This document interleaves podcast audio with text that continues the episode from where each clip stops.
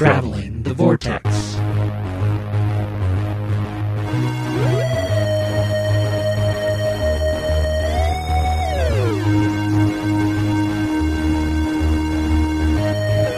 We've joined the Doctor as he travels the vortex, and the eyebrows never lie. This is episode number 274. I'm Keith. I'm Sean. I'm Glenn. How are you guys? On the verge of being sick, I think. We were just talking pre-show that my daughter's been had the flu all week, so hopefully Okay, I can hold then. out. Hopefully I can hold out. She's better you? now. How are you, Sean? My legs hurt Why have your Why do your legs hurt, Sean? because I walked Vegas, all of it, The whole city? the whole city, Wow. How many how many steps is that? How many miles? a lot. You stayed at Rio. Did you walk to the strip each day, or did you ride over there? Mm, uh, most most days, yeah. Which was It's a trek. it is a trick. We've done it. So you had a good time in Vegas? Had a good time, yeah. Um, Mel did a lot of studying and a lot of testing. She was locked up in a um,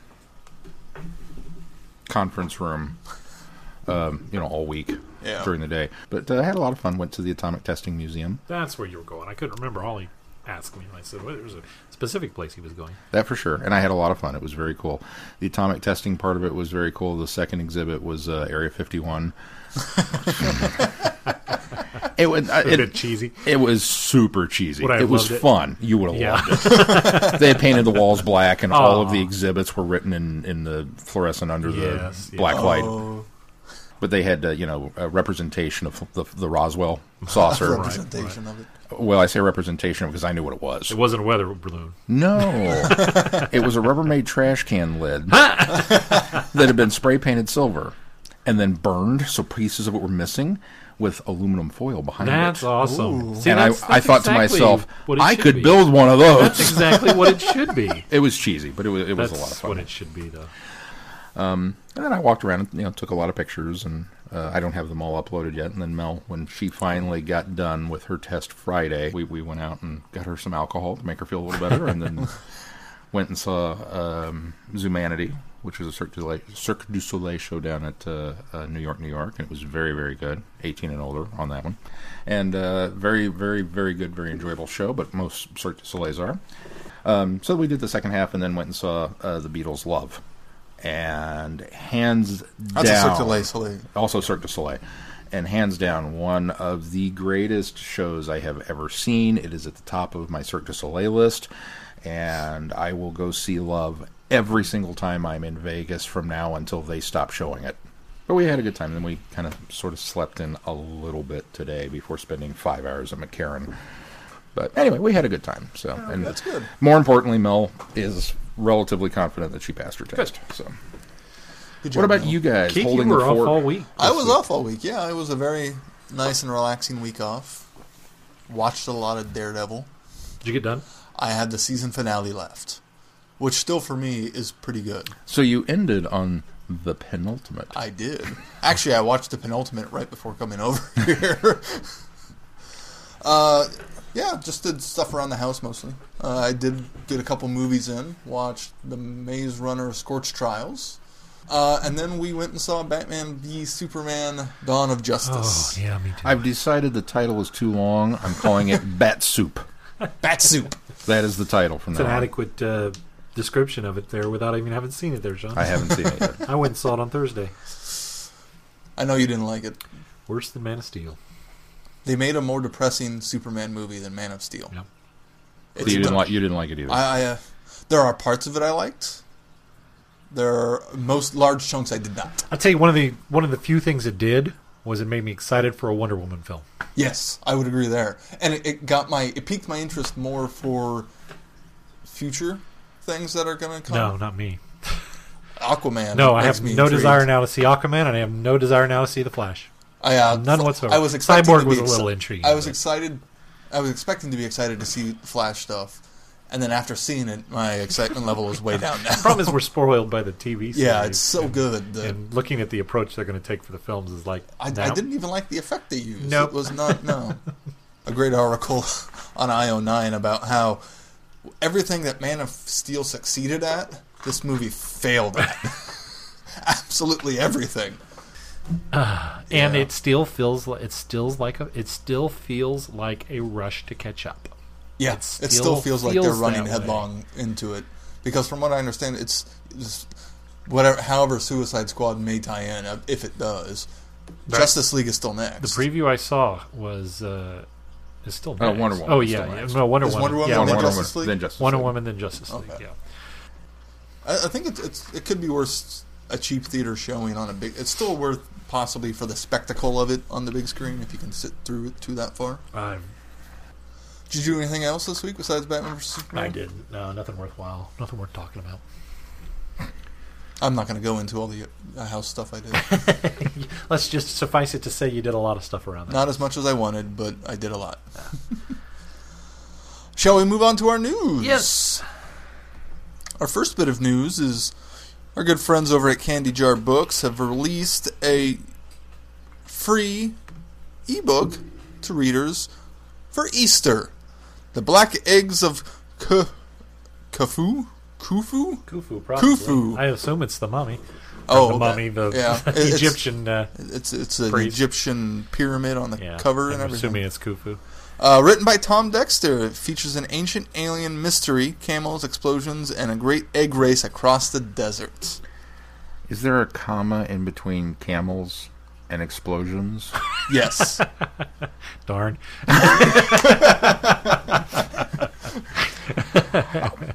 Okay. I'm still in, but Not as exciting as. exploding camels really sounded cool. uh, one person uh, who recently joined Candy Jar Books as a digital and social media assistant said, "We really thought Tom Dexter had reached its peak with Fright Before Christmas. That was until we read his story about the pyramids." So is this is their uh, holiday go-to guy now? I guess so. Hey, that's nothing. what do you do? I write the holiday books. oh, yeah. what are we getting for Halloween? Ooh, I can't oh, wait for that hey, story. yeah. Andy, get on that. So head over to the Candy Jar website to get your free copy to download. And we have put that on our schedule for uh, We- uh, we added that to the Lethbridge Stewart. to the Lethbridge ebooks. Stewart one. We did. I think we did. I, got didn't- blindsided. I didn't know anything about this book until No, no. Monday, I didn't either. or, It was Monday or Tuesday, released whenever it it, yeah. released. If it's not on the schedule, we'll add it to the schedule. Yeah, sure because it gets I saw that and I was like, I, I, we, I didn't even have a heads up on this one, so I was excited. I clicked download right away. Surprise! In other news, uh, those of you who are still upset about Netflix dropping Doctor Who, now drop them their service and jump over to Amazon Go to Prime Amazon Prime. because it's streaming on Amazon Prime all eight seasons So now, and the special and the um the and and the David Tennant Christmas specials, uh, era specials. any classics on there though? No classics yet. But they do have some bonuses. I need to do a little bit more digging also because I'm trying to figure out where I think the day the Doctor I is think in that this list. the, the veil has been lifted, and I think Amazon has been the game changer in this all along. I think that uh, They got the exclusive. Well, I. I think they did, and I think that either that or they just they had come in with a very very high bid, enough of, enough of a high bid for BBC to kind of take everybody else off the table and let those contracts expire. And I think hopefully this, while I, I I'm encouraged that BBC is still trying to do its streaming um, uh, service, I think with no view of it on the immediate horizon. I think that I hope that squelches the idea that that's going to be the only place that you can get Doctor Who because realistically, I don't have Amazon Prime. I'll never have Amazon Prime again. It, to me, it's too expensive, and, and the other services offer far too much for me to switch over to that one.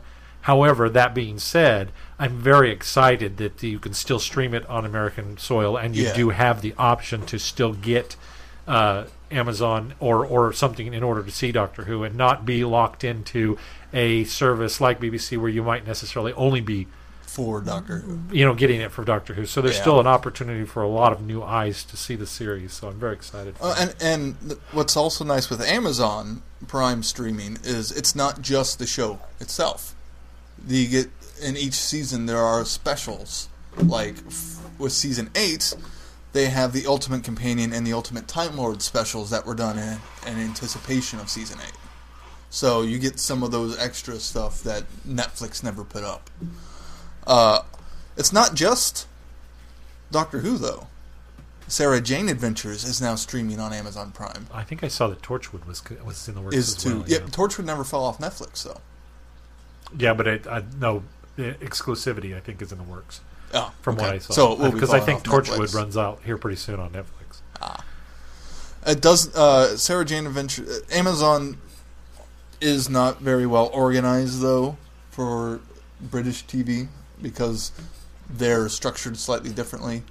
Um, so, like the pilot for Sarah Jane Adventures, Invasion of the Bane, is not available for streaming on Prime for whatever reason. Seasons one through five is. I'm trying to find out, and so if you if you go to Amazon Prime to stream Doctor Who and you're starting over and working your way through, once you get to some of these specials like the David Tennant special years, Night of, uh, Time of the Doctor, Day of the Doctor, you might have to do a little bit more digging to figure out where those are because they don't show up in the season lists. That's my Ah. warning for you. I think some of the Christmas, I think there's a special season, quote unquote, for the Christmas specials. At least for the Matt Smith Christmas specials. Dear Amazon or Netflix or BBC streaming, whoever winds up with these down the road, can we please fix this? Yeah, the, the categorization of it. This is 2016, for Pete's sake, man. Or- we ought to have a. or just- I'll- if only there was a source, like Just- I don't know, Wikipedia that you could go to and see no, no, where no, this no, falls. no, no, no, no! Don't tell them. Just hire me, and I will be the guy that We'll just categorizes organize them all. I mean, just put them in order. Why can't you just, even if it's not part of the season proper, Just lump it as part of the season. It's This part is of the order DVD gonna- box set. Yeah. Uh, I understand having the specials as their own standalone because it's their own standalone box set. Well, yeah, but they, they'd still be in order within They're, yeah, they That- should be, but they're not. that that thing. And and and even you know the, the of the doctors, I don't care. Just lump them in at the end of the season. just Yep. Day of the Doctor should be the finale. You know. I agree. The Day of the Doctor is available. Prime. I just found it. Along you had with to search se- for it separately though, didn't you? yeah, along with some other specials like some of the revisiteds are included in this um, 50th anniversary special collection that's available. Really? So, yeah. So there technically is some classic Who on there, or is it just a new Who revisited? It's just from Probably it's just the just revisited It's just special. the revisited, but Not an the Adventure in Space revisited. and Time is on here too. Not the revisited box sets that came, or uh, Oh, oh, sets yeah, that okay, came I out. get you, I Those get you. did have the, but the revisiteds, which were, were the special, what were they, half hour special? Ironically, it's eight, nine, ten, and eleven are only the only the new series. Of the Are- revisited. of the yeah, that yeah. doesn't surprise me since there's no class. I'm kind of surprised there's eighth. But then there's a revisited Tales from the TARDIS, which is kind of looking at the whole 50 years, and uh, an Adventure in Space and Time. So if you haven't seen that gem from the 50th, head to Amazon Prime because you can now stream that. nice. Good Okay. on you, Amazon. Good on yeah. Up next in news is we've gotten some Planet Comic Con guest announcements. The first, Jeremy Bulloch is returning to Planet Comic Con Hal the Archer and Tor. and Tor. If you don't recognize who that is, go look up Hal the Archer. He was in a couple of little '80s films too. I think that kind of did well over here. Yeah, just a couple. Just a couple of them. But you never really saw his face, so you probably Nah, wouldn't know. probably wouldn't even know Yeah. If you don't know, he's Boba Fett in the original series. I was just going to go without saying. Oh, make them go look it up. Uh, no, I think everybody probably knows Oh. that Jeremy Bulloch and Boba Fett are synonymous. Who's We've that, mentioned uh, it many times on this show. Who's that Australian guy? Didn't, isn't, isn't he Boba Fett? no, His voice has changed now in the Blu-ray. yeah, so that's true. Although it was never Jeremy Bulloch in the original Oh, yeah, that's either. right. It was uh, the guy that played the bartender friend of uh, Archie Bunker in Archie Bunker films. Can't remember his name, but he just passed away a few years ago. Oh. Uh, and then the other guest is Jenna Coleman. Woo! Yay! Big news. Exciting big That's news. very exciting. Very big shoe. So we've we've got uh, Hallie Archer and Tor. We we've got Clara Oswald. We've got Roy Williams. And we've got uh, help me out, Eve Myles. Eve Myles. Yes, we do. Um, what was her name? I did everybody's character names. And you threw out Eve Myles. Gwen uh, Cooper. Oh yeah, sorry, I did. it's Eve Myles. It's, that's her character. Gwen Cooper. Gwen, Sean? Co- Gwen Cooper and who was she in Doctor Who though? Gwen Cooper. Oh, Gwendolyn. Uh, Gwendolyn. Gwendolyn. Thank you, she had a name too, though. A last name too, but yeah, Gwendolyn was her name. Gwendolyn. So Planet Comic Con shaping up to be a really great show. She was Gwen Cooper in uh, Doctor Who as well. Yeah, it's true. Oh yeah, yeah, okay. Journey's End. Journey's End. You're right. Technically, There's not technically about it. she was actually in She was Stolen on the Earth show. and Journey's that, End. that, that, that was more of a reflex, technically, than anything else. I just anytime Glenn's right, it just technically. technically. That's it for news, but your Doctor Who legacy. Tip of the week. There's a new event for Easter um, that came out. Easter egg gem skins, where players can hunt down e- and players can hunt down Easter eggs hidden around levels of Doctor Who Legacy and collect a set of new adipose allies. Ooh. Uh, all levels in the game also feature 150% experience. Levels in the fan area are set to 200% experience. Uh, That- that's a good deal. yeah, there's also an Easter sale going where you get 30% more crystals as well as the new Season 9 pack and characters and costumes. Uh, and then there's also the Trickster event launched with this Easter upstate, update. Upstate. Upstate. Only, Upsta- only upstate, up- upstate. It launched upstate only. only. Uh, which is going to run for six weeks. Uh, who the trickster will create uh, chaos. Will use the chaos created by the master to grow their influence over the world of Doctor Who Legacy, and each week, a new member of the trickster event team will be rewarded for free as a guaranteed drop. And the team is comprised of the Tenth Doctor, Sarah Jane, Peri, Sabria, a Zygon, and the TARDIS. Sabria? Saber. Saber, Saber, Sabra. Sabra. Sabra, Sabra. Sabra, and the TARDIS. It's been that long since we've had Time Heist. Good thing we're getting a refresher, Yeah. refresher next week. If only I had watched it in advance to know how to pronounce it. I didn't even say it right. I said, no, it's Saber. oh, wait. No, it's Sabra. Glenn has a button for that. Only for your mic, though. Oh, I can put it on your mic. Oh, okay. I don't know if it'll make you say Saber, Saber Probably right. won't. so go play some Legacy now with all these great updates. I believe the Trickster event is three ninety nine. Uh, it's one of the premium events, so it's about the same as all the other premium events. But go hunt down those Easter eggs in the game. That's kind of a neat addition. That is kind of cool. All right. That's our Doctor Who legacy. Tip of the week. Uh, you can send us feedback at feedback at traveling the vortex or on our website or through any forms of social media you wish to Facebook, tra- uh, Twitter, etc., etc. uh, and go go vote in the Goodreads Book Club poll for next month. All right. Well, let's do our reviews since we got a couple of big ones this week, and uh, we're, we're already running long. Catch 1782.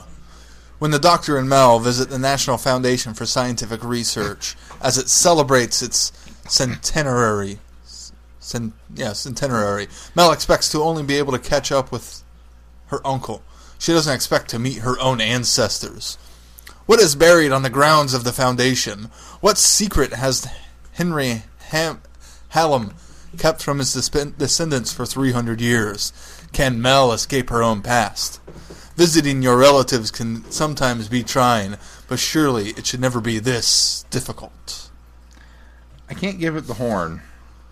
Oh, I don't think it was bad. No, I thought it was. It wasn't interesting. groundbreaking by any means. No. That's the definitely was not groundbreaking. I, I, I, there's a part of me that really wants to kind of give it a wah wah wah. You know, I don't kinda- know. I, but it's it's it's not that horrible. It, it's not horrible. It's not horrible at all. I think the is thing great. is, it's the, the, storytelling reason is- you can't give it a bad review because it's it's it's it's a good story, and it's a enjoyable story, and it makes sense, and it all works out, and there's very few flaws in it, Sean may counter that and pick a bunch, part with a I, bunch I of have flaws, a couple of flaws with it. there's there's really no flaws in it, and, but it's just kind of a story that's there. It's just a it's it, to, to be honest. If I were to say I actually enjoyed it because it was a break from the Doctor Who we've been doing recently that have these quick, you know, uh, uh, quick. Uh, trips and turns and, and, and Yeah. all this different really clever writing and it, this was just Well, really kind of a that's not that simple this wasn't Well, it- and- no, it, it wasn't though all that clever because wasn't it's not, the problem is it's it's an old story. It's a story that's been out for several years, and at the time when I listened to it, I might have thought, "Oh, that was kind of neat, wibbly wobbly, timey wimey Well, stuff there." and- and but now we've done that so much, and I think Moffat has put such a stamp on the wibbly wobbly, timey wimey aspect of Doctor Who that this suddenly then just kind of brought this story to a. Now here's just another, you know, trapped in time story that that. Ra- you know, wraps around It's itself, a- a- circles a back boots- on itself. yeah, exactly. It's a bootstrap paradox. Yeah. So And we we've been doing this enough now that this just kind of feels like a normal story to me.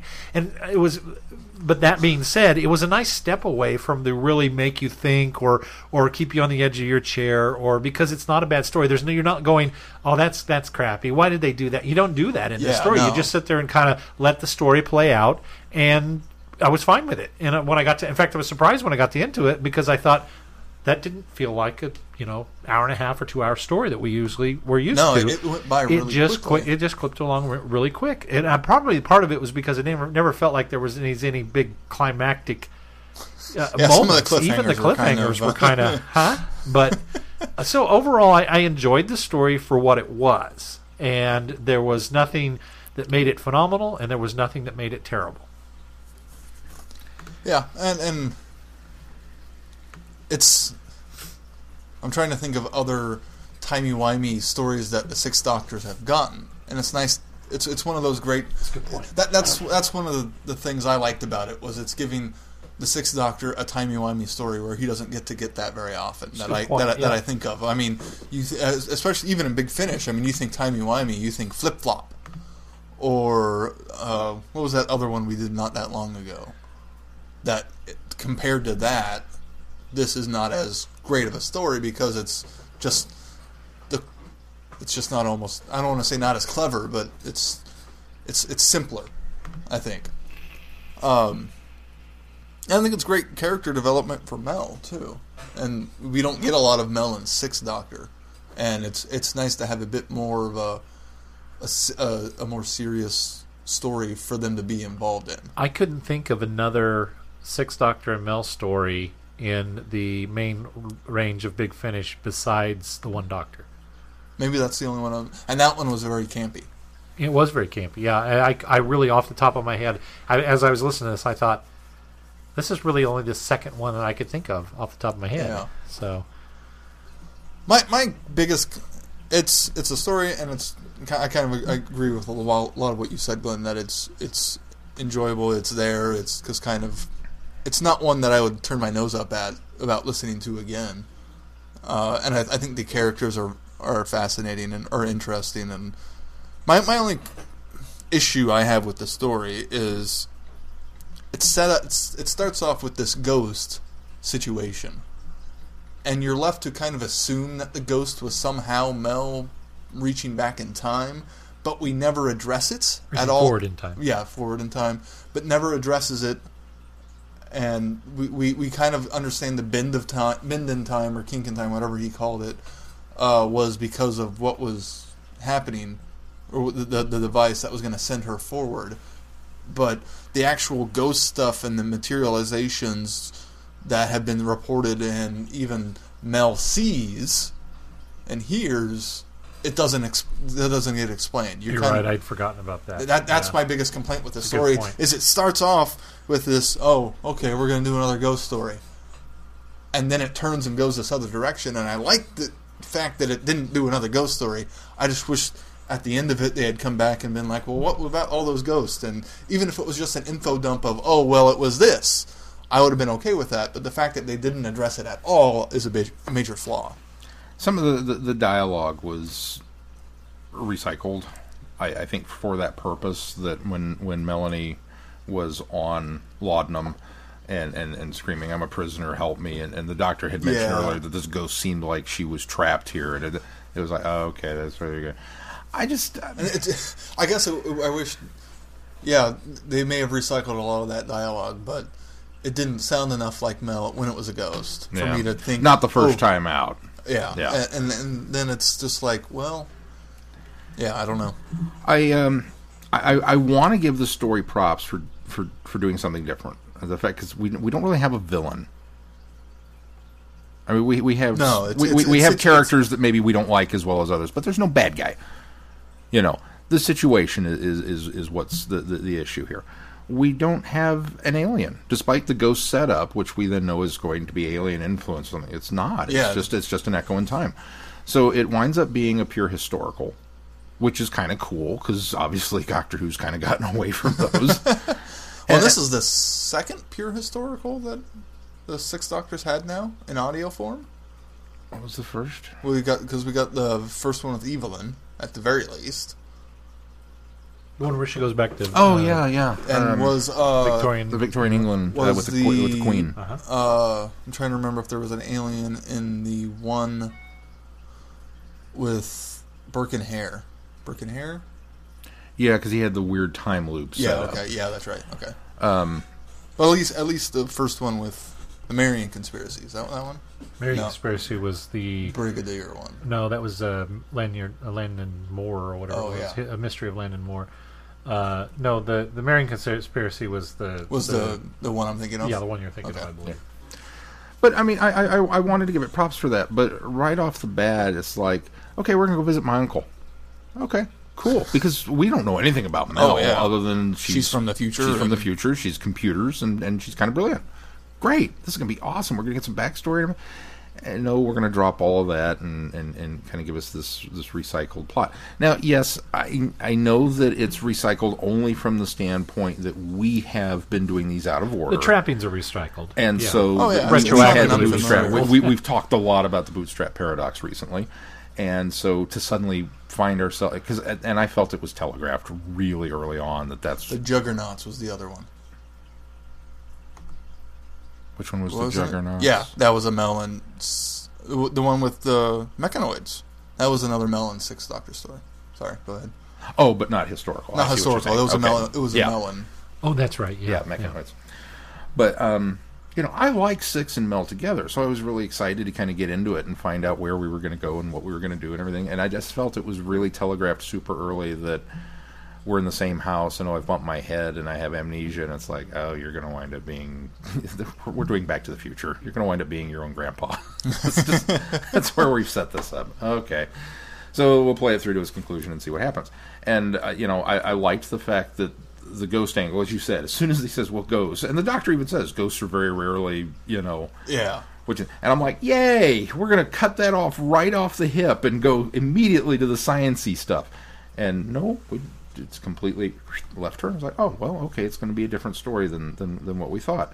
But I just don't really feel like they did anything with it. I mean, it, it, it, it, it did move. Like I don't feel like it dragged, but I feel like I still didn't need four parts to tell this particular story. And then the the big kind of shocking reveal that happened at the, the beginning of the was it the, the third part where we find out it's six months later that it's now June and that she's been a prisoner there. Yeah. That that almost kind of went just it, uh, info dump. Plunk. Here's a little piece of information. It wasn't even like the cliffhanger. It was yeah. It wasn't a big shock and surprise The, moment. the that- reason why it wasn't shocking to you is because the title of this is Catch 19 or 1782. yeah. And, And when, when- when we they- learn early on that she went back to 1781. So I knew that when they showed up, they were going to be late just from the title. Yeah. So that was that wasn't even a surprise. It was like, okay, well, it's obviously it's going to be later, and so the six month was narrowed it down, but it was like, Well, and the other thing that really bothered me is it, it felt like there were fairly big gaps of logic in order to move the plot along. When the doctor and um Uncle John are bouncing off each other, discovering that Mel has disappeared, and kind of recycling, going, what, what, what, what happened? What happened? And oh, we, oh, she must have been thrown back in time because of this. Okay, well, let's dig up this the, the thing, and oh, it's this weird alien metal. Well, how could it be in there? And they, they kind of start piecing it all together, and then it, it just never felt like, at no point in time did, did anybody think, well, let's open the capsule. Because that's where I went with it Oh, immediately. Was thinking, well, duh, Mel buried I it in the past, buried- thinking that it's a it's It a was message surprise. to you. I, it was a surprise that the doctor had buried it. I, actually, I'm kind of glad that they went along the course that they did because it would have been a little too obvious if Mel had been the one burying it and they open the capsule up and it's it's a help me message from Right, Mel. it- it- it- I, that would have been a cheat, to, not a cheat. That would have been too simple to me. Well, I just- so I was really grateful for the idea that the doctor went ahead and buried it so that it wouldn't affect the TARDIS circuits again. So that that worked for me. I was uh, that that threw me it, off it- the it was- track. it- it was working a, a bootstrap backwards. You know that we're, we're it's not the cause before the effect. It's that this happened, so now I have to ensure that it does. Yeah, it's, Ver- one of, it's one of those stories. Whereas it's no causal loop where Well- you don't know the origin of the device. But the Right. thing is, they don't even necessarily do it in the bootstrap idea where the doctor says, "Well, I have to bury this because it has to be done." It was almost a, "Oh, this works out because I have to get rid of it. This is where we'll put it so that it will become." Yeah, I just it's it seemed to me causal that effect. uh, especially somebody like the doctor who has been through this a few times. even if we didn't know that, even if we were completely oblivious to other paradoxes that the doctor has encountered, being a time traveler, it seems logical to me that he would have gone. Well, let's open it and see if it's a message from Mel because we're, we're having this great hunt and chase about. Well, we're trying to narrow it down uh, on the on the date time that she may wind up being, and it's like she could have left you a message in the in the thing. But they they did she could have, you know, they somebody did check open, that. but the thing is, they did open that before they were looking for all that. They did. They They, opened- had they- they opened the they had opened the chest. chest, Yeah. and and the and the canister was in there, and and the, and but they never thought to open the canister. You keep calling it a canister. well, the, in my the mind, canister it's- was it's no. They hold they said at the at the point that the canister was empty. He says that that there's nothing there. There wasn't anything in the canister. There was Uh, nothing. see, I in missed that I got the didn't impression the canister was already open. I never heard them. and the reason being, the, reason the canister canister was always open because it was never sealed because this was the protocol can- canister. right. Yeah. So it was it was once they recognized what it was, it, they just knew that this was what had caused the TARDIS to go. Now it still was a a temporal loop because if the canister had never gone back in the first place, how would it have affected the TARDIS to send her back in the first place? So there was the, there was a glitch there in that, in my opinion. But it And wasn't. was the second part of I never we- we I never had any doubt of oh that once they once they opened the once they realized chest and realized the, it was just this prototype canister, then it was like at that point I was like, okay, well, there's obviously no message from her to that because he recognizes it and it's already open. It's not closed. The, the second part of it that I had a problem with is, is the canister itself. Is that it's just well, it's something we got from the space division. Yeah, it was. Yeah, they were they were a bit flippant with that. The other thing I thought was Oh, it's bit, chemical X. the, the other thing that I thought was a bit flippant was the doctor's um, doctor was a bit flippant with the idea. Well, we just got to get Mel out of here. Uh, who who's to know that she died? It doesn't have any record of it. She's not. It was just it was a little too simple. It was a little little too. at the end. He was a little too. Um, Sure that he wasn't going to affect anything, and sometimes you think, especially well, the doctor considering knows what he's doing. on, but- he's we got to leave her here. At the end of the it. third He- part, he he makes does a that complete mention, and then later he's like, "And now we'll take her; it'll be all right."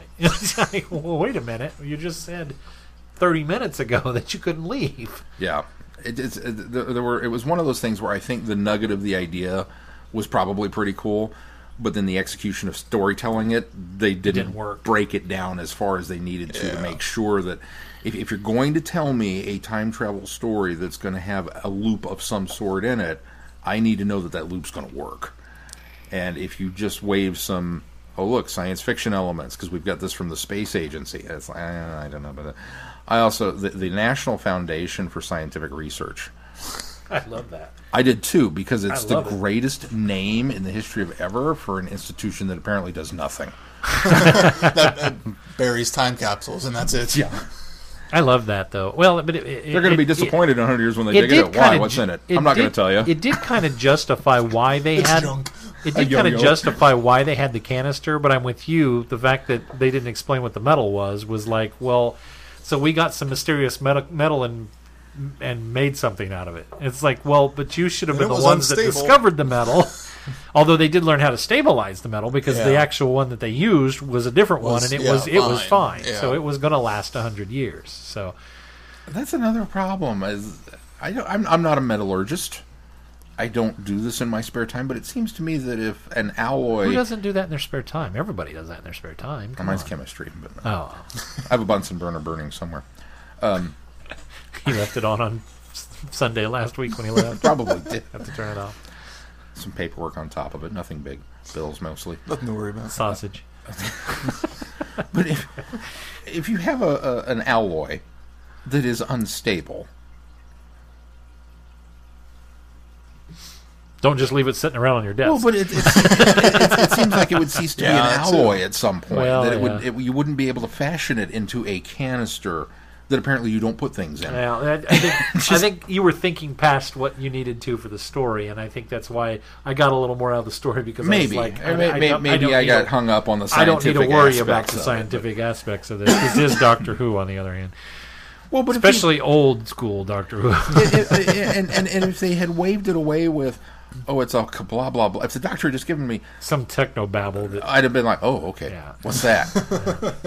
it causes problems with. Oh, that's bad. Okay, I just Move along. Go, go the extra effort and give me Yeah, something. yeah. you No, I would agree with Write a science fiction story if you're going to write a science I would fiction agree story.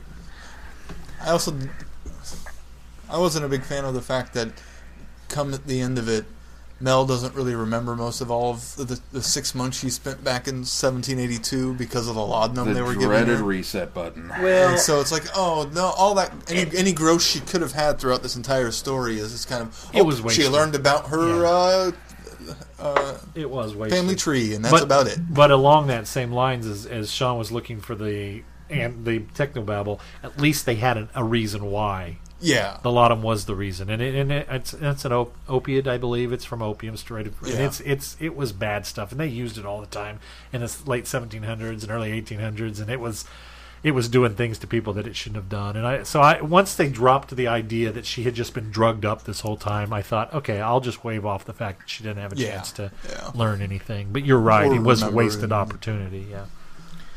And then Henry, You're talking about the doc? No, the, the, master, the master. Yeah, no. The doc see, I thought which the, I was so excited when they dropped the term, and then he didn't show up. I was like, man, I thought the wasted the wasted character was the doc the, the his doctor friend. yeah. Dr. Wallace. Yeah, Wallace. It was just he was just there to help the doctor and Uncle John get Mel out, and that was it. Yeah. And then go back it. and he, he was And settle- Mrs. McGregor wasn't even as developed as she could have been. No, Yeah. he, he was the conscious of the whole thing. You can't do this. I'm going to do this. Oh, okay. well, Give her some more Not a- drugs. Not a strong conscience. yeah, it was. Give her some more drugs. I did like the idea that Go dig he, me a hole. All right. I did like the idea that he was smart enough to realize that when the doctor was going against his diagnosis, and he was real adamant about, you know, I've, Well, I've the- been, yeah, I, I did this been- right, blah, blah, but then later kind of deciding, okay, well, maybe you're right, and, and, and caving into that second opinion, I thought, okay, at least this guy has some sort of class. He's not going to be this guy that thinks he's right and bullheaded the whole time. So I gave him that much credit. I think I was a little more forgiving on this story than you guys were. Well, and the, the whole once you're once you're a time traveler and you're in the past, especially dealing with your own family history, and you drop the "I'm a time traveler" and I've been thrown back. Ah, If it weren't the 1700s, it would be a bigger of an issue for me. Well, and I, I'm willing to for, for, forgive Well, Mel sort for of- it because she's been drugged up. Yeah, that's just it. Yeah, It's yeah, sort of- and it's sort of- at the, very least concussed, let alone It sort of justifies the now. extreme measures of giving her laudanum. Yeah, Yeah. I mean, she's But- talking nonsense Yeah. according to you, them.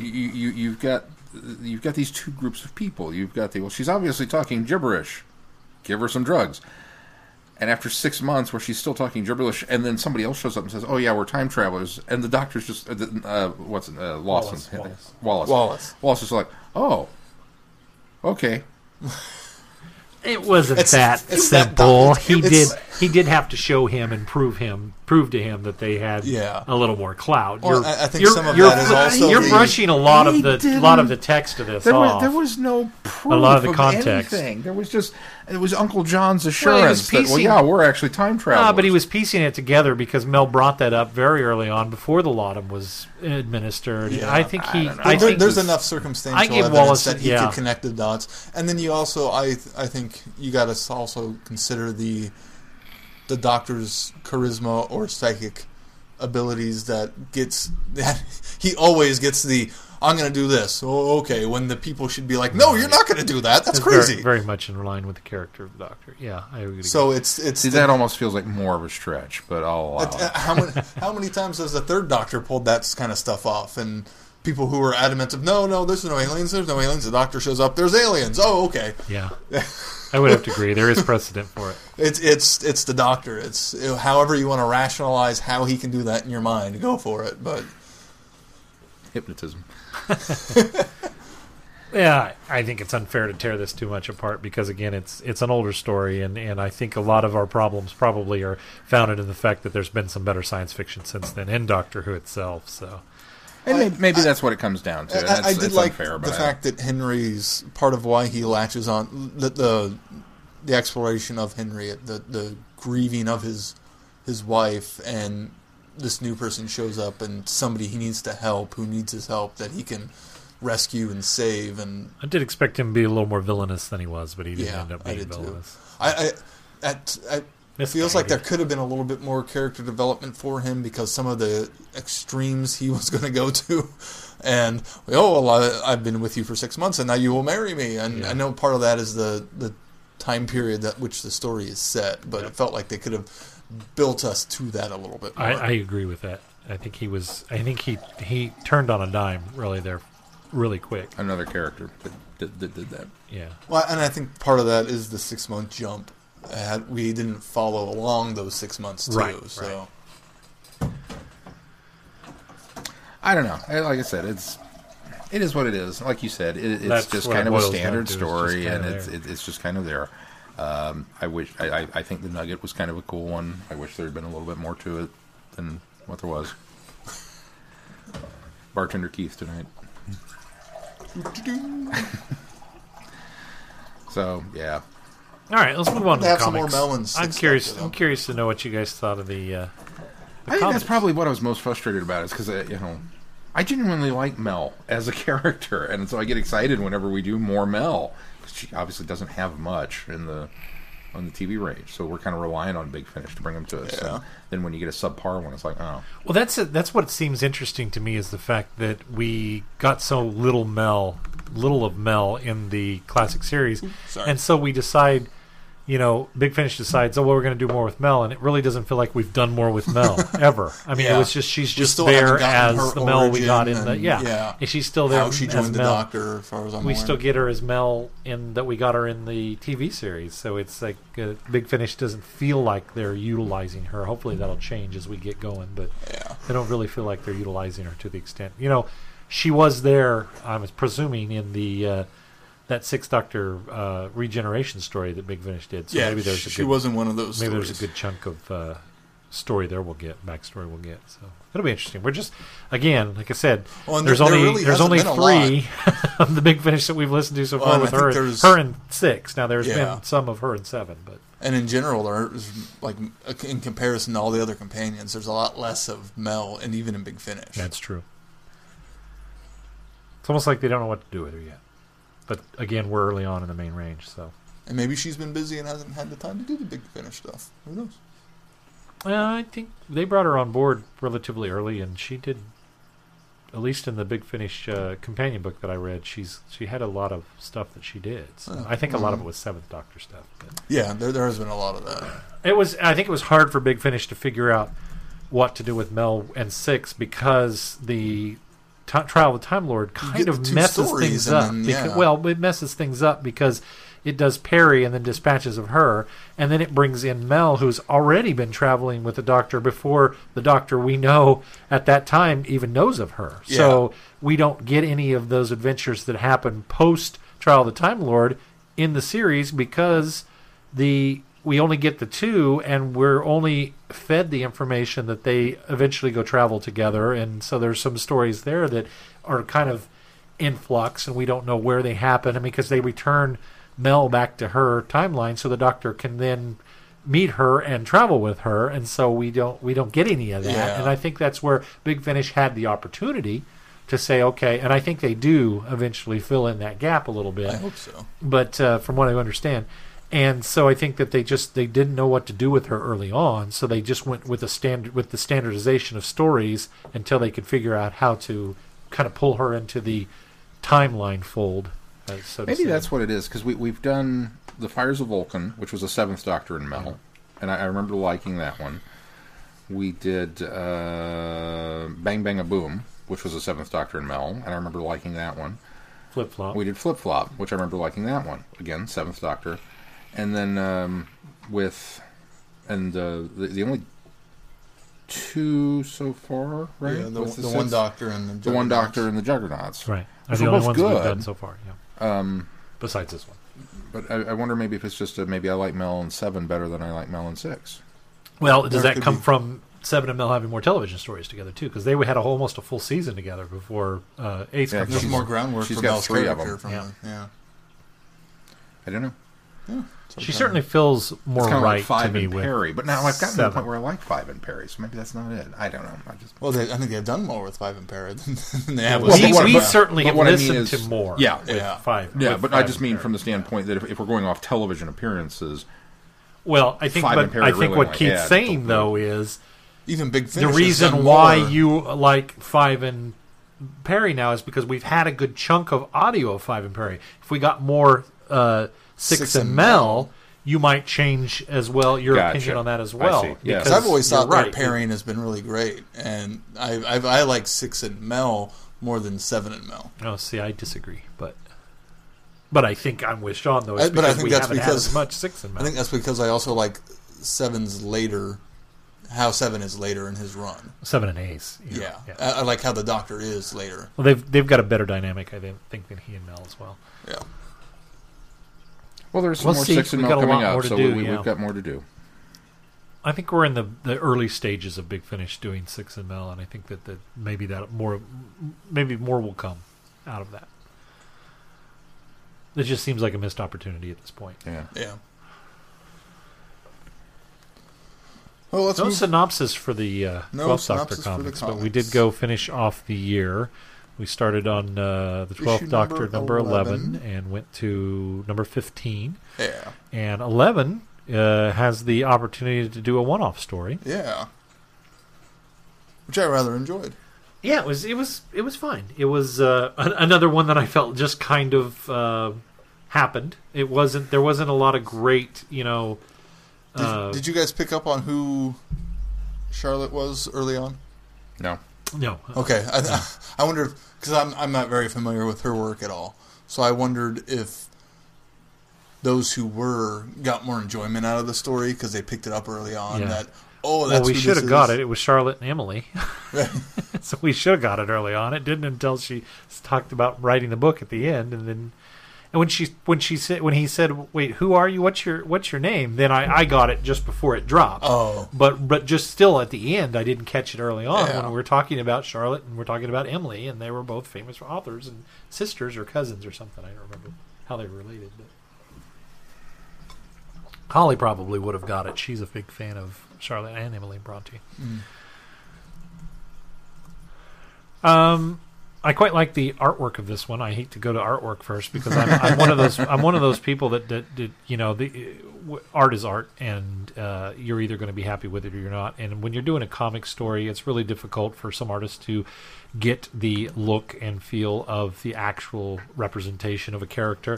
Yeah. Uh, however, I think the artist in this one did. I think that they they are very, very much Jenna, Jenna Coleman and uh, Peter Capaldi.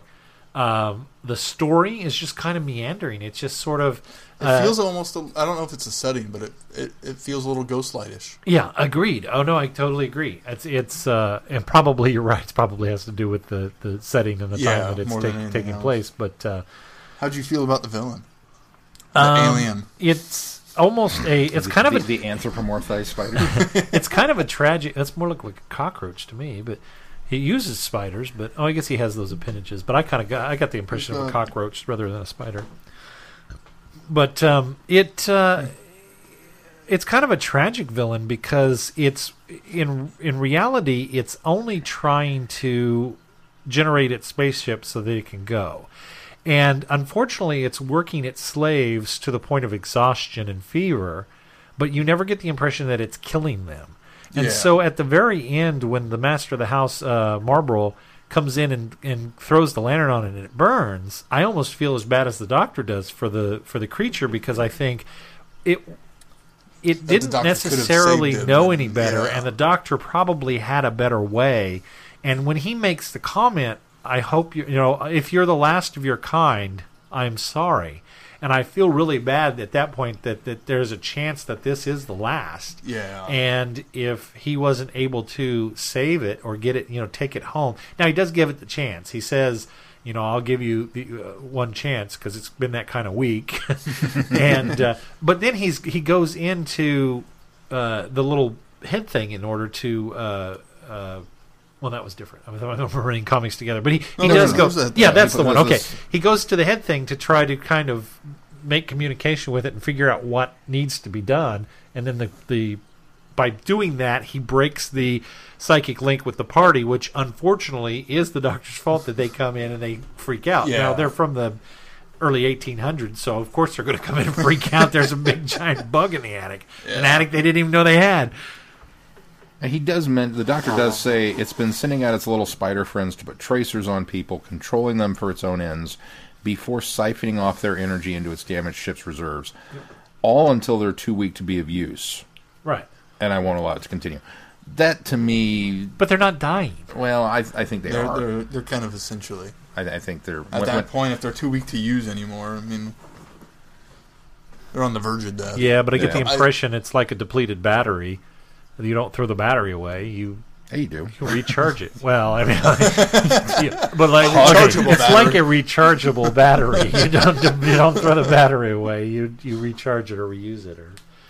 I, you know, I, I just think it, it, it never gives the impression that it's been there for a very long amount of time, and we don't know that these people wouldn't have recovered. That's the problem. It's not clear enough that the people re- recover. recover. But, uh, interesting enough comic though. I, I, I, I like the it. idea of because we got name drops of the Doctor and Clara going on adventures with literary adve- people in the series.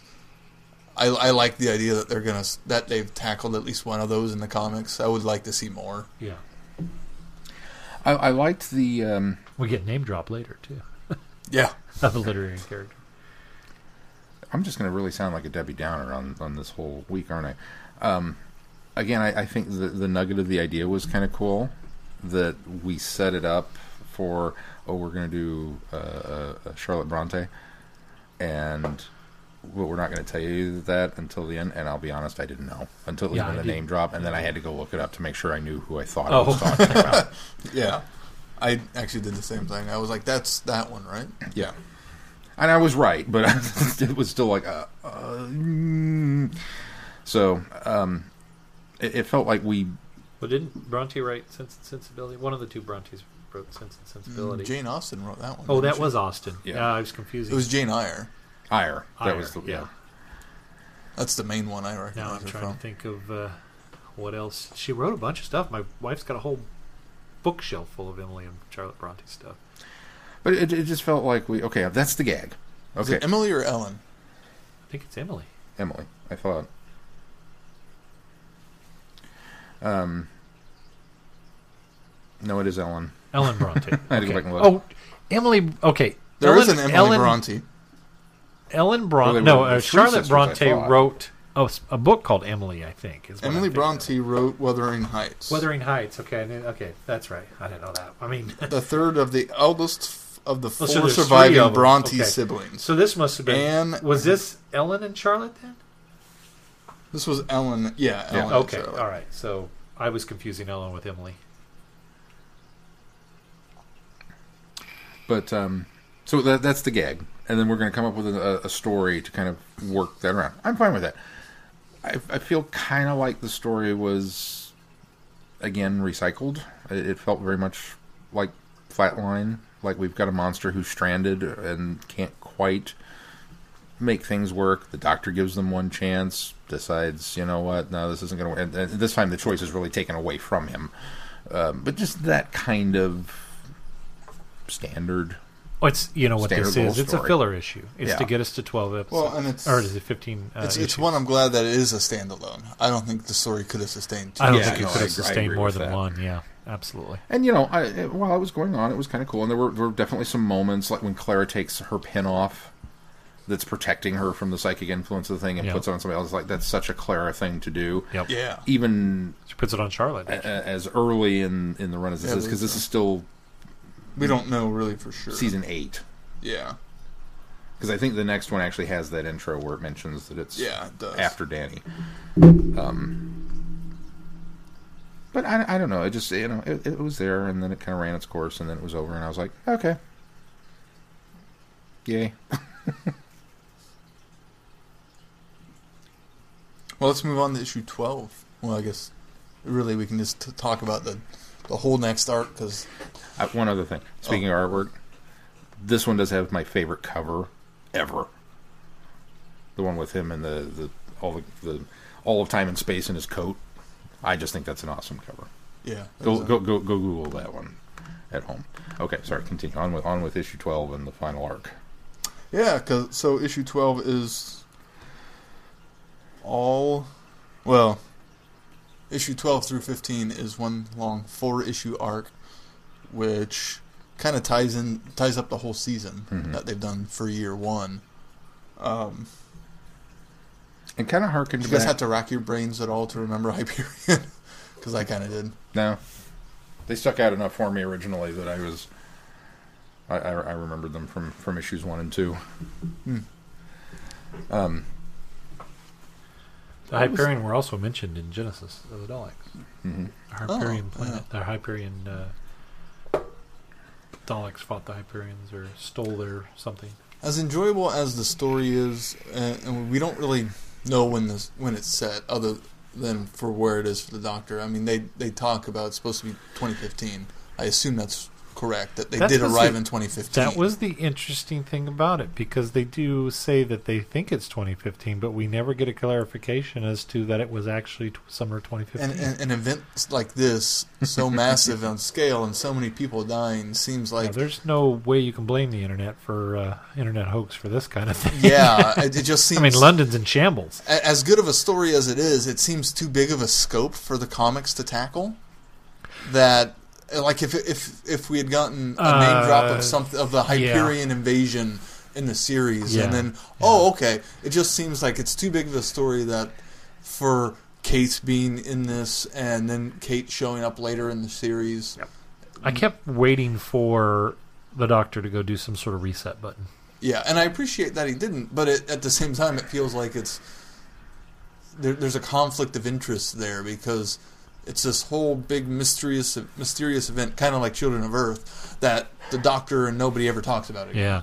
I think that ultimately, in my head, I, I'm retconning it to say that it, they didn't really show up in summer 15, but it was probably One thing the, that makes in me the think future. it's not 2015. And the reason why it still looks like 2015 is because you know things don't change that much over five or ten years. yeah, Uh, you shouldn't have to do that in a story. You shouldn't have to be able to and one thing that helps me it. But jump to that conclusion is jumping to the artwork right away. Kate in this, who looks like she's in her like she looks really old. 70s? yeah, her she's not blonde in this; she is gray. Yeah. even before the Hyperion show up. Like when we get when we first see the ship crash and we see her, she is gray has gray hair. It's I, I was not as impressed with the characterization art in this story. Uh, Dan, not Dan. What's the fireman's name? Yeah. Sam. Sam. Sam the fireman. I knew they wouldn't go Dan because that'd be too. Yeah, Yeah. Sam the Which I don't know if you if you get if you didn't get the reference. Sam the Fireman, I guess, is a kids cartoon or a kids television show over in the UK, and so that's where all the yeah I, I get that a lot before and the the, the I didn't the lost humor one. on the Doctor who didn't had never seen Sam the Fireman uh, kids show in the UK. Yeah, apparently Sam the Fireman was a. Now, a did kid- you look that one up? No, or I knew did that. You already no, actually I knew that. one, and I don't. I, I'm going. I'm based it's a on very. claymation one, right? Clay, I, I don't know if Or it's is it claymation or if it's. I don't know. It's a, it's a kids show. Is all I really know. I'm thinking Pat the Postman. Never Pat mind. the Postman is a uh, kids show as well. Yeah, you're right. That's the one I know of.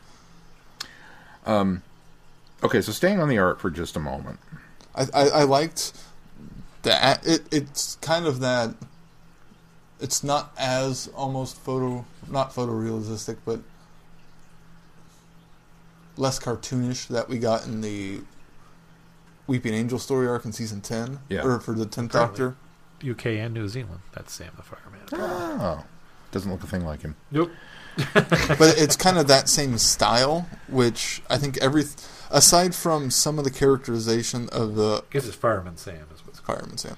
The fa- their faces sometimes it's not so much in the first issue, but later on, I don't think they quite capture the likeness well enough. I, I think two things happen. the the the settings, the backgrounds, the action, the Hyperion, all of those look fantastic. Agreed. Agreed. It's just, especially later on, Twelve and Clara do not look like themselves. I, I like the artwork immensely in this run, at least to start off with.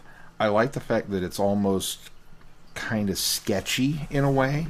I mean, if you if you look at some of the panels where you can see where they're, they're just using simple lines for shading and things like that, and the the, the lines are not exactly clean. You know, if they're going to draw something, it's just kind of it's enough of a an outline that it's there, and your brain fills in the details and knows what it is. And they do the same thing with the characters, and I think that looks great, especially in the action scenes and when things are, are transpiring and going on.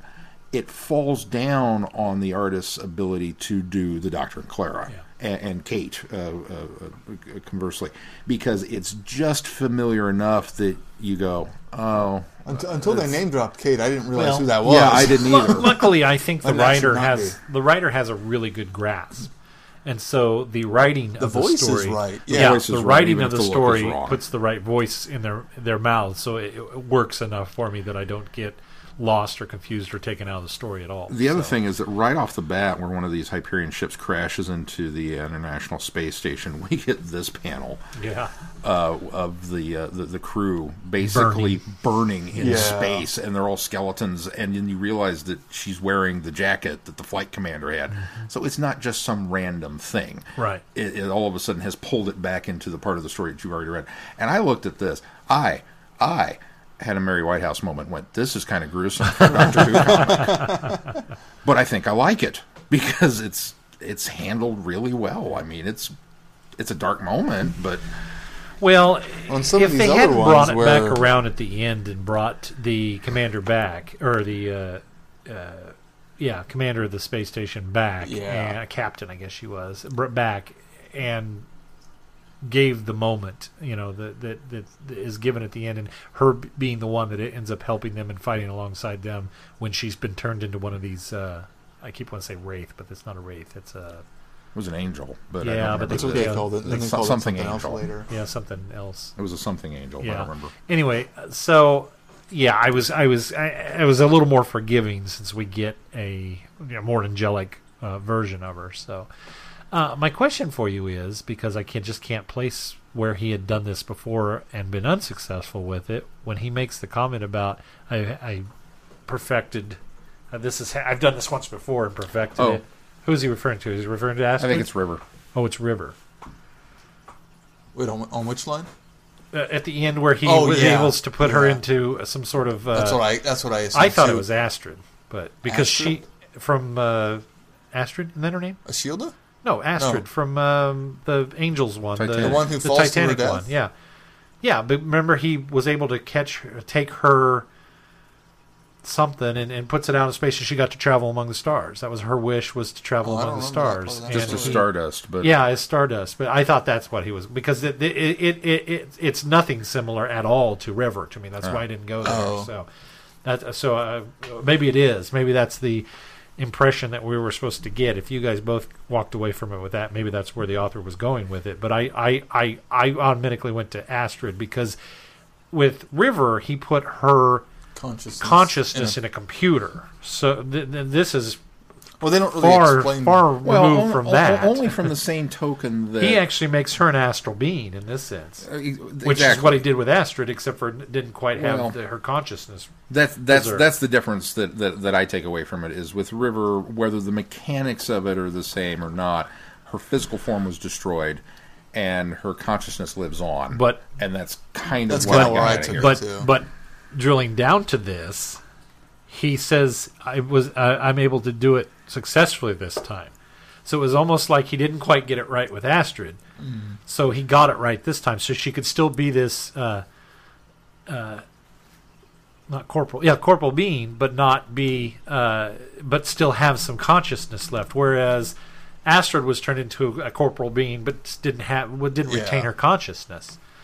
So that's that. I guess that's why I went to Astrid. Not, but you guys may be right. It may be. Uh, a, it just seems really loo too loose to be based on what he did with The other thing River. that, that, that, for my money, is why is when he's explaining, he says something similar happened to a friend. Not to mention, So there's a pause. Clara knows River by this time. So Yeah. why didn't he just say? Why didn't he just say it, or why doesn't Clara, uh, Clara realize it? Clara would have no idea who Astrid was. He, she never met her. So again, there's too much of a disconnect for it to be River in my mind. I don't know that it's Astrid. I'm hoping that there's another uh, reference that I'm missing, but I don't know. I just I just assumed it was. The other uh, bit that I liked from the first one is the Venusian Aikido. yeah. Yeah. Because we were just talking about that. It's like, can't wait for Capaldi to pull some of that out. I'm so glad. that- Granted, we got it in comic book Well, form. that's just but it. I'm so glad that somebody at least is recognizing the fact that he must have these suppressed uh, pieces of his former personalities that he can go to. Because we've been saying it for years, Mm-hmm. even in the new series. Why doesn't he revert to the Akishan, uh, uh, Akishan, Venusian Aikido? Because if I can see with certain personalities, like Tom Baker would never do that, but uh, the Fifth Doctor would. And the Sixth Doctor, I can kind of see doing that. I can't see the Seventh Doctor going to that, you know. But then there's incarnations where I can see Capaldi, especially. Oh, yeah. you know, I, I can see them going to that. So it's it's nice to finally see somebody say, "Yeah, there's these regressed uh, personality pieces of their personality that that can come out once in a while." And this perfectly comes out here with uh, uh, Capaldi in this instance, so or with uh, the Twelfth Doctor in this instance. You talked about the voice that the writer uh, has done such a, a fine job of, and I think uh, for me, nowhere was that more evident than in the the Doctor and Clara exploring London and, and kind of arguing back Oh, the whole forth. conversation is right out of the series. it, it's it's so well done, and you know she's accusing him of snoring. He goes, "No, I just take uh, you know standing." Yeah, yes, I know, but that's why you're grumpy. He goes, "Grumpy? No, I'd be Doc because I'd be in charge." And just the back and forth, and you think maybe they're kind of getting to that point where it almost feels like Six and Peri, and then the artist gives us just a little like they both kind of look at each other with a side smile. yeah, That yeah. they know that they're playing off each other and playing, Yeah, and it was just like so. that's that they're just enjoying the perfect. they're enjoying their companionship because of the way that their relationship is. Um, But yeah, the, so the Hyperions have come and uh, basically they're going to build a giant web thing around the planet, uh, around the sun, Sun, yeah. and suck it full of all the energy. Uh, and they've enslaved most of humanity to try and help them with that. And uh, the ones that haven't been enslaved have been converted into um, Well, some of them. scorch Yeah. things that you know, uh, you know Well, the ones zombies. the ones that died Yeah. have become the scorch. And they kind of get resurrected from the The, ashes. there are certain ones that have become these angel beings that are the ones that watch over and, and slave drivers for the slaves that are working on the little engines that are developing the webbing. And penultimate got used in this. Speaking of penultimate earlier, the penultimate web or piece of the web is in place, waiting for the last one. Um, I like the characterizations of, of everybody. I think that the uh, captain of the uh, space station was very well done. I think even Kate was in line with Kate yeah, Stewart. she was written She just, fine. It just visually, yeah, it was it was it was terribly done. I like the politician that decides that he's going to pull a Die Hard and go. Uh, work with the Yeah, yeah. Hyperion in order to you know, and then him, it ends up backfiring yeah. on him. I like that. The characterization of him was done really well.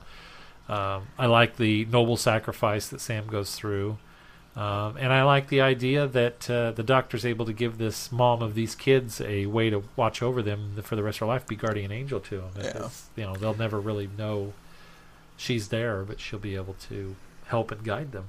I have no way of knowing if this is actually what happened or not. It seems to me, just going off a comparison, This didn't really happen in real life. Well, no, but oh, okay. J- just going off a comparison of the art in the, in the in the first issue versus you know some of the characterizations and things that we're looking at in the last. A lot of the background panel in, the- in the first issue, it feels like every panel is amazingly, even in that kind of simple sketch uh, uh, design, amazingly detailed. And then some of the ones later are very kind of generic, bland. Here's just a color palette behind them, and I wonder maybe if the Talk artist about season as a whole or this particular this arc? particular Okay. arc. And I just wonder if maybe the artist really delved into issue one and then realized the deadlines that were were coming up, and so maybe started to cheat and kind of pick and choose a little bit more as things. And maybe that has something to do with why the the facial slipped a little I bit don't think as it's it went there on. ever. I, I think, it was it, no, and I, th- I think the artwork's consistent all the way through here.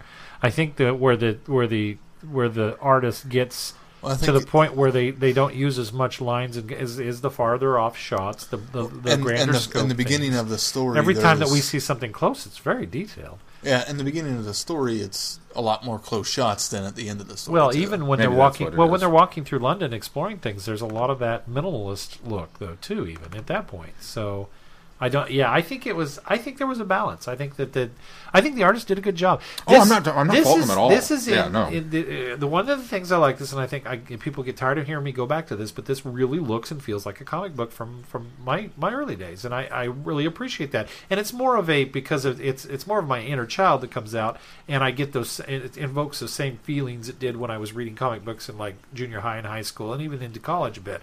And so it it there's a certain style that, that, that appeals to me, and it's it's a style from that era. And when a artist now empl- employs that style, it it's it's a, it's very pleasant to me. And I think this that consistently through this whole story arc, it was very much that. Uh, aside from, as we've already pointed out, that the, Yeah. the faces didn't quite match the the real characters in real life. I loved the bit uh, where uh, Sam comments, "I'd be a pretty rubbish fireman if I didn't recognize a fire extinguisher Yeah. when I saw one." After he hoses down, That was a the- wonderful moment. the flame And the doctor's like, I've been meaning, I've been wanting her to get rid of those for years. Is that what those are? there's a lot of great Sam moments in the entire story. Yeah. really, he was a really good character, a really good addition. Well, even right down to the the uh, when they're in the middle of the heat of the battle, and he and Clara, and he's he's telling Clara, you know, I, if, after this is all over, I'd like to take you out for drinks, and she's like, "You're asking me out in the middle of a firefight." I mean, it's like, I, I love those moments, and then her kind of her her being able to put him down and say, or not put him down, but you know, Reject uh, him. reject him Yeah. and, and say, "Well, I just recently lost," him. and the whole time that they're fighting Hyperions. I mean, it's, it's really really well done. The dialogue's great. It's got some. It's got really compelling uh, conversations going on throughout the entire thing. Uh, the, it- yeah, uh, I keep reiterating the characterizations of this is so well done. Uh, quite enjoyed this. I think this, uh, this and the tenth Doctor and even the eleventh Doctor to a point, I think had really great finales to last year. I Yeah, think I agree. all Too. of their story arcs were very strong. It was a very you could tell that they really put their A game forth to close out the season, and uh, all of them have been done in the same uh, strength that uh, you'd expect from a from a comic series. And I think Titan's done a really good job in, in the first year of these comics, and I think going forward it's in good hands, and I hope they can they can maintain. Well, and they've done such a good job capturing each era in its in their storytelling. Matt's or Eleventh Doctor's more of a through line throughout the entire entire season, whereas this one is a setup and kind of resolution and you know name drops here and there throughout the whole story. That was maybe the one thing, if I had a nitpick with it, is that it structurally felt very close to the tenth Doctor uh, first season of episodes. Because, like you mentioned, because we, we pointed out early on that it wasn't. The, none of them were the, were the same. That there was like this all of a sudden had a one off, and then oh, we got a four part arc over here, and they weren't following the same template. But the the tenth Doctor with giving us, um, oh, the Osirans Yeah. uh, uh, and, and kind of the early part of it, and then immediately bringing them back later as the bad guys for Oh, the yeah. for, for the fi- finale. And with the Twelfth Doctor having the Hyperion show up in the in the opener, and then coming back, it, it felt like it mirrored each other very very closely. Versus Eleven, which was just kind of off doing its own little thing through the whole run of that Right. first season. Um, well, I, I think the season storytelling is more similar to in in Capaldi's run is, is a bit more similar to RTD's run What we're used to from yeah that era. th- But it than, feels than we a had lot like it. previously.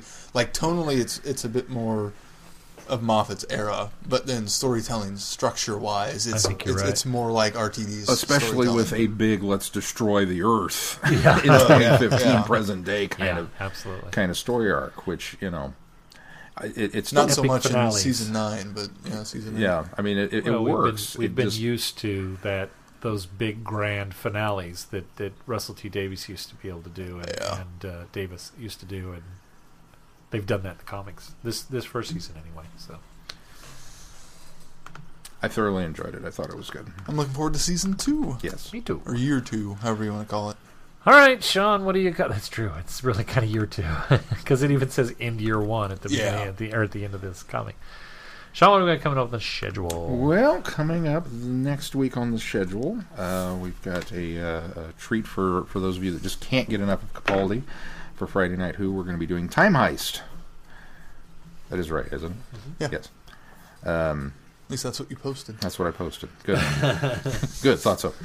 Uh, and the reason for uh, more 12th Doctor is because next week on our show we're going to be reviewing Deep Time by Trevor Baxendale, who is the uh, what is the um, traveling the uh, traveling vortex book club March selection. I Yeah. had trouble spitting that out for some reason. Um, but that's uh, on there, so you've still got time uh, to uh, finish reading that if you haven't already, and get your reviews in. Of course, we'll be reading out the uh, responses that people have had on uh, Goodreads and uh, whatnot. I've got to finish mine. Being on vacation this week put me a little behind on it. But you being on vacation this week gave Gave gave me a a chance. chance to did read give, it. give- yeah. So Read that it. worked out well. Yeah. The following week, uh, kind of a two-parter for Friday Night Who. We're going to start uh, the Armageddon Factor, parts one through three, because it's a six-parter, which is the end of the Key to Time series. Uh, and that way we can do uh, the Titan comics. Uh, we're going to catch up a little bit with the Eleventh Doctor, because I believe the first half of his season, or cl- first third of it anyway, is already out.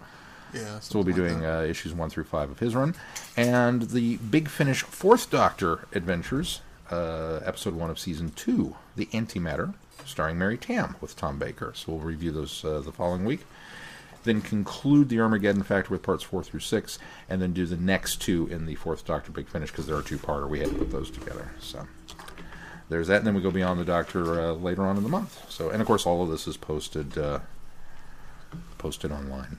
on our website. On our website. travelingthevortex.com, in which you can also find a link to our Patreon page, which, uh, if you're not already a Patreon supporter, please do so. And if you are, thank you for supporting us. Uh, link there will take you to a site where you can generously donate any amount of money that you'd like to to this show if you can. It goes right back into this show. Also on that website, www.travelingthevortex.com, there are also some click-through links for some of our sponsors. We hope you check those out as well. Anything else we need to discuss this week until before we close it out? I don't think so. I don't think so. All right. Well, that's going to do it for this week. Until next week, I'm Glenn. I'm Sean. I'm Keith. Cheers.